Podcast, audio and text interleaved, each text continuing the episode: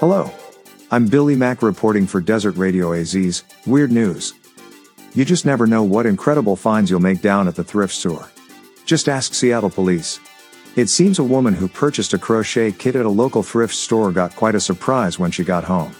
When she opened the kit, she found a heavy, suspicious looking item encased in yellow rubber with 100% written on the outside.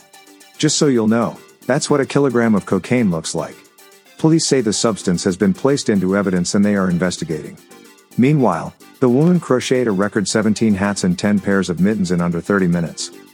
With interesting stories to clutter your mind, I'm Billy Mack for Desert Radio AZ. And thanks for listening.